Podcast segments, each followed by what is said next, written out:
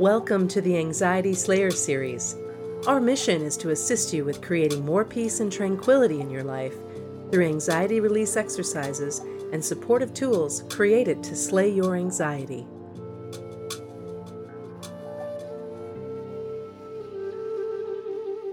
Welcome to Anxiety Slayer. I'm Shann Vander Leek here with Ananga Sivyer, and we come together weekly on Skype to share Anxiety Slayer sessions with you and often answer listener questions from our inbox and Facebook page.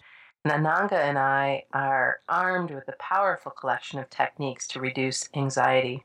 And this week we're going to be discussing general lifestyle tips to enjoy a healthy and more relaxed seasonal transition. Welcome, Ananga. It's wonderful to be here today with you again. Hi, Shann. I've been noticing my anxiety's been kicked up just a little bit now that summer seems to be here.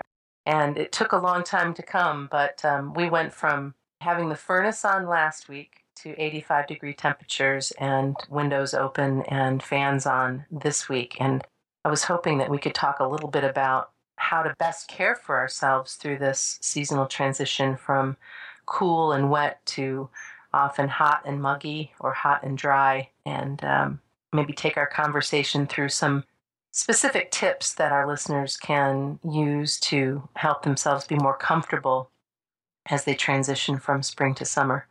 Sure. Every season has its challenges for us in general, whatever our body type, and summer's definitely not without its challenges. It's a time where we can feel quite oppressed by the heat, and myself, I don't do too well with the heat. I can find it very uncomfortable, and I really have a strong desire to escape from it it makes me feel very contained and uncomfortable and restless. So that can also increase our anxiety.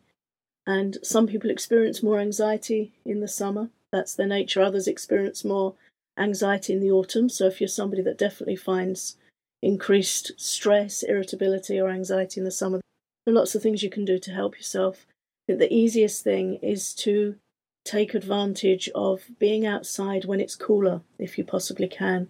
For myself, I really enjoy being outside in the evening when the sun is settling down. I like to meditate. Here in the UK, it's sort of hottest three or four in the afternoon is when I've really had enough and I'm ready for the sun to go to bed. But usually around about six ish, if we're not experiencing a, a prolonged heat spell, things start to become more comfortable. And that's the time when I really like to get outside, walk in the garden, maybe walk bare feet in the grass, or to get by water if you possibly can. To walk next to water is very cooling for the mind. And as we've joked about before, my inclination is to walk in the water if I possibly can, to just take my shoes off and stand in a river really helps my head a lot. So, definitely something to do if you get the opportunity.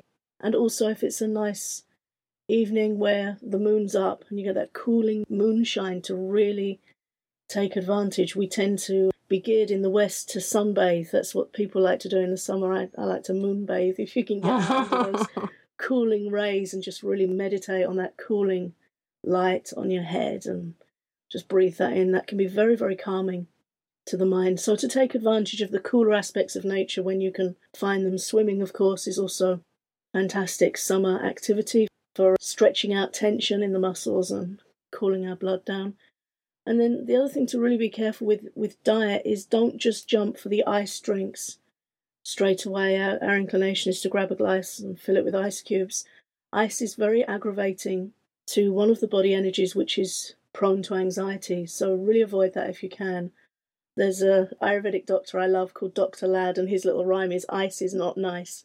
Ah! it's not very kind to our digestive system. It really can mess with things. So there's lots of things you can experiment with that. In you can sip cooler drinks and experiment with teas like rose, peppermint, jasmine tea, coriander tea. These can all be really nice, just sipped cool.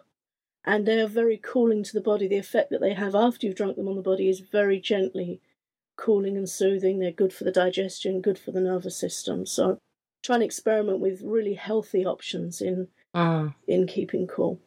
Well, and also I've found that making lighter meals and, and more whole foods have been very helpful for me during the summer months as well. Do you find that as well?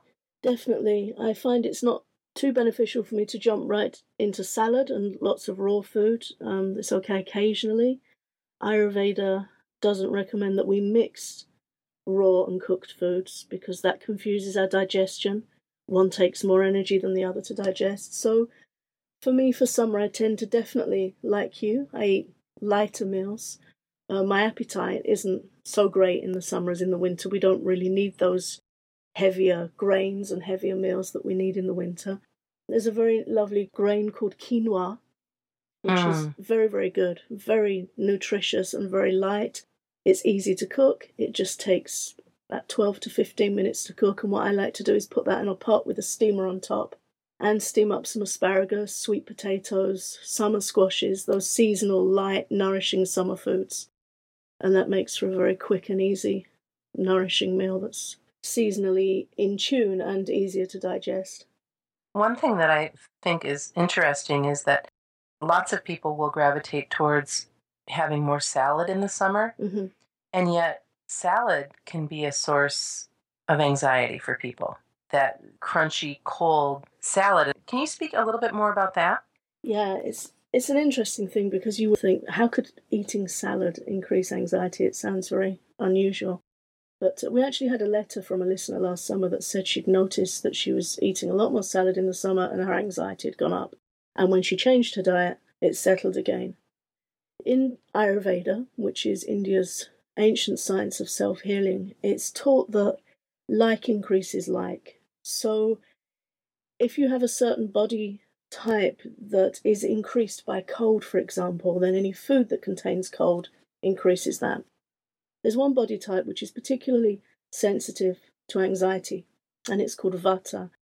And that body type has properties of being light, cold, rough, uh, changeable. So, change and travel, in particular, for example, upsets that body type. But if you think of salad, it's cold, it's rough, it's light. If you look at salad leaves, they've all got those properties in them. So, strangely enough, as it may sound when we're new to these concepts, eating lots of salad in the summer can provoke that vata energy in us, which can increase our anxiety.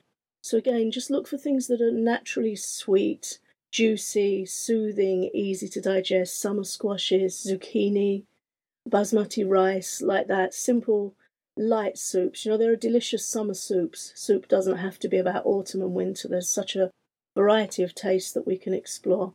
And just very careful to be, as we always say, gentle with yourself and try and find what you do like about the season that you can work with. One thing that's really soothing is to meditate on a rose. If you can get a real rose and just really feel the coolness of the petals and smell that fragrance, or just conjure it up in your mind or use some essential oil. Rose is calming to the heart and soothing to the mind, and that can be a beautiful meditation to practice in the summer, especially if you can get near some roses and just really mindfully appreciate them. Now you're making me think of a brand new script for another album around rose meditation. so many good lifestyle tips here and and today really opens the door for us to explore this further throughout the summer when we are going to be focusing on a summer self-care series for all of our listeners and I look forward to doing that work with you Ananga and for everyone listening we're so grateful that you're here and we hope that the seasonal transition information that we shared with you today will help you be more comfortable. Remember to stay hydrated. Remember to make sure that you can get outside and near water if possible. Remember your breathing exercises and maybe even play with this rose meditation that Ananga's just shared with us. And hopefully, you will experience a, a very gentle and easy flow from one season to the next. Thank you so much, Ananga. I love sharing time with you and doing our podcast together. Thanks, Shann. Introducing EFT Tapping with anxiety slayers Shann Vander Leek and Ananga Sivyer. Learn how to tap away your stress and anxiety with our introduction to EFT teleclass. You can expect a 50 minute recording of our EFT teleclass held in April 2013 complete with the following handouts an introduction to EFT tapping, EFT on a page, which includes a tapping diagram and prompts, and then the Tap and Breathe cheat sheet for quickly calming anxiety. Visit anxietyslayer.com to claim your copy of the Introduction to EFT Tapping teleclass.